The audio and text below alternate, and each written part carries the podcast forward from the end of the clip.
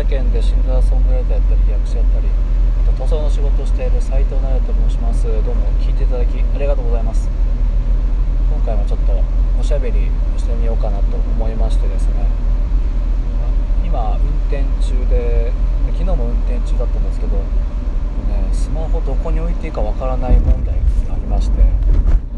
まあ、よく考えたらねあの iPhone に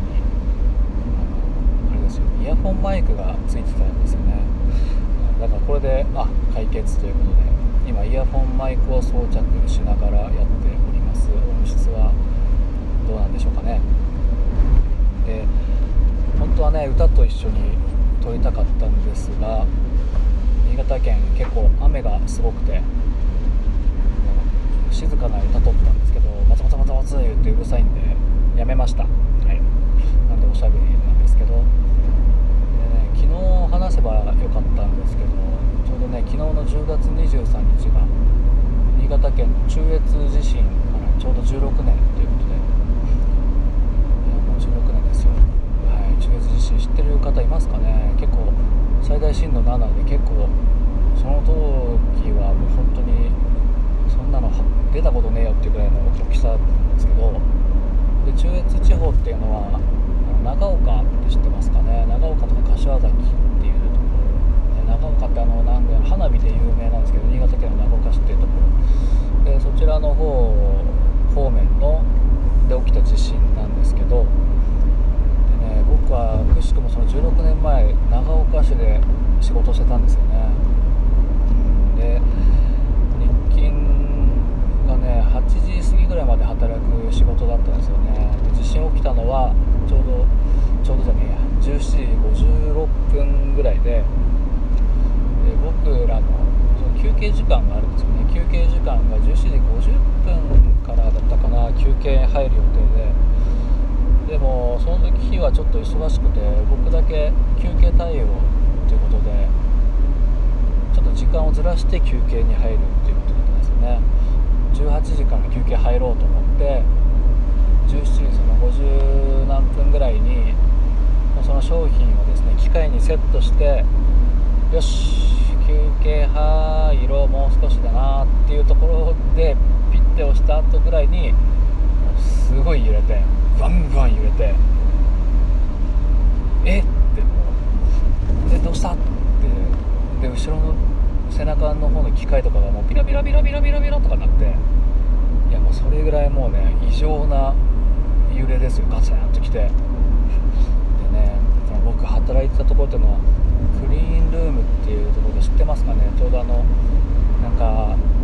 まあ要は精密機械パソコンのね精密ハードディスクの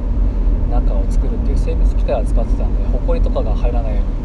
にすごいその場所だけ音調が効いてたりとかする本当密閉空間だったんですよね。重い扉で閉めて。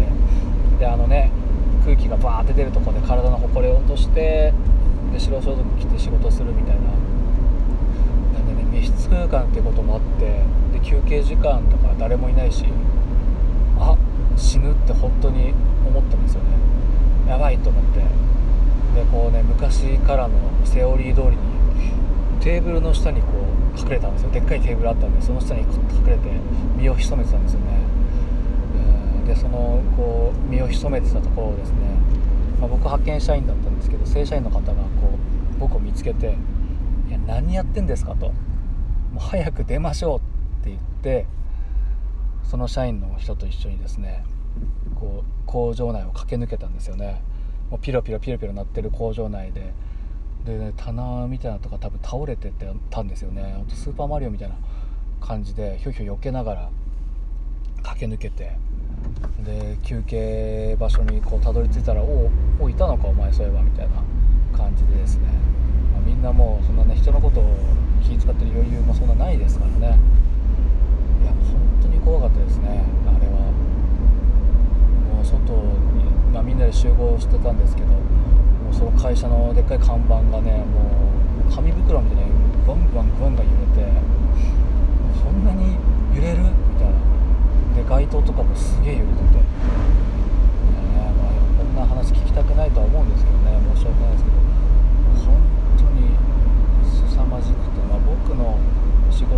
本当に凄まじくて、まあ、僕の仕事をしてたところは長岡市の中でも端っこの方だったんでまだそこまで被害は少なかったとは思うんですけど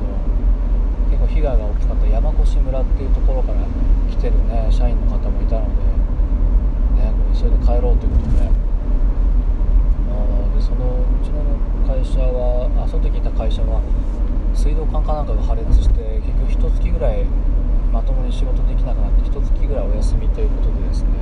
お休みですけどでもね素直に喜べる状況でもないですからね、えー、でまあその日は急いで帰ってで道中もね信号は止まってるしコンビニ真っ暗になってるしであの危ないからって言って家から出て道端でこう腰下ろしてた人とかもいてですね道中もだいぶ怖いなもうやばいなと思いながら急いで新潟県のねその燕市という僕の家のあるところに急いで帰って家着いてもうダッシュでもう裏口の台所に通じて裏口からねドンとドア開けて「大丈夫か?」っつってもう入ったらみんなのんきにカレー食ってましたねあいや本当にねその僕の住んでる地域には幸いね何の影響もなくて被害といったら風呂場のタイルがちょっと欠けたっていうひび入っちゃったよなんぐらいのこと言ってましてですね、うん、まあ良かったんですけどねいや本当にねその時は本当ね新潟県っていうのは結構悲しいことばっかりでねクローズアップされること多くてその日は友達からも電話来たりとかして、ね、不安な夜を過ごして。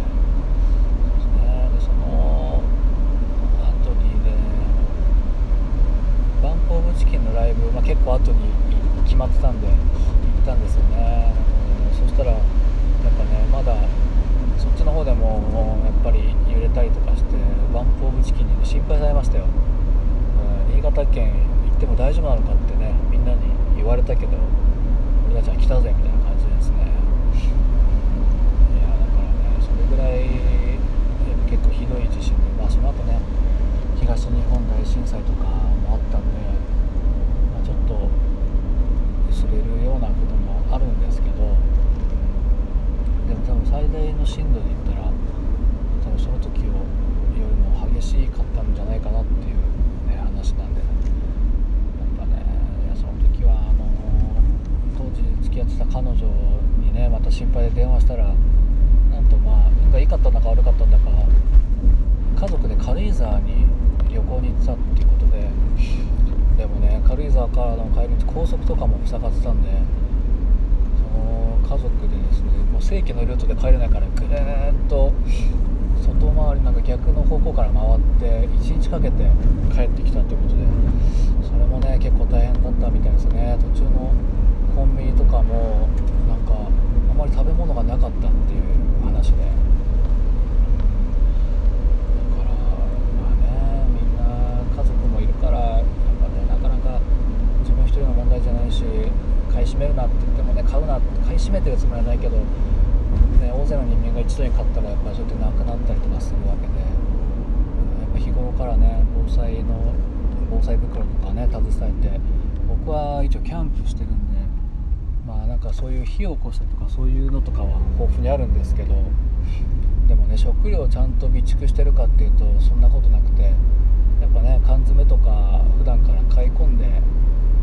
ねあの、まあ、賞味期限近づいたらその缶詰とかの保存